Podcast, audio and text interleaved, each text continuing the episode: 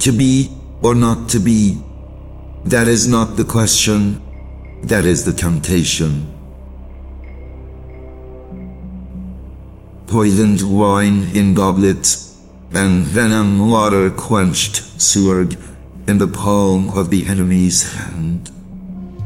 Everything is already clear and calculated, and the curtain will drop on you.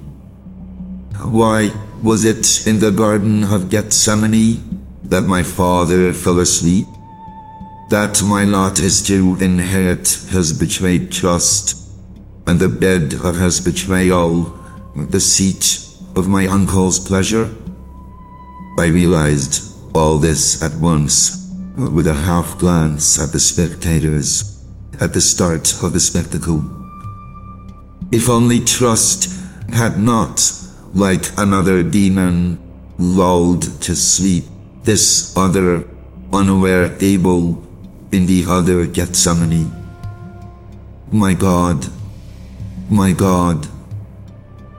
But what deceit, what deceit, that the one watching from behind the half-faded curtain of evil is aware of the entire tragedy and already knows word by word, my gospel of grief. The eyes behind the half-faded curtain of darkness paid coins of silver and gold to witness the spectacle of my anguish, to reap some pleasure from the plot of open weeping in the dissonance of voice, and breath from the person who pretends to doubt the truth.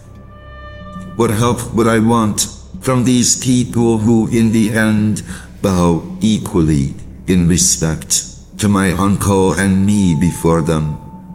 Even if my suffering was a clue to them that Claudius is no longer an uncle's name, but a universal notion, and the curtain in the inevitable moment Despite it all, ever since the moment of truth, when a roaming, restless spirit revealed itself to me, and the world's stench stung my nostrils like the smoke of a flame in a forest.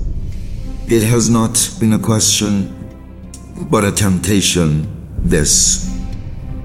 To be or not to be.